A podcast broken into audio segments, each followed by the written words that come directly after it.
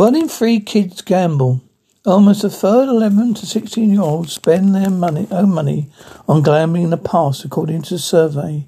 Most common types of betting were legal, such as playing arcade games, or did not feature any age restrictions, the Gambling Commission found. Overall, 0.9% of the age group are classed as problem gamblers, but 2.4% are considered to be at risk. The Commission said it is clearly a group who will struggle with gambling.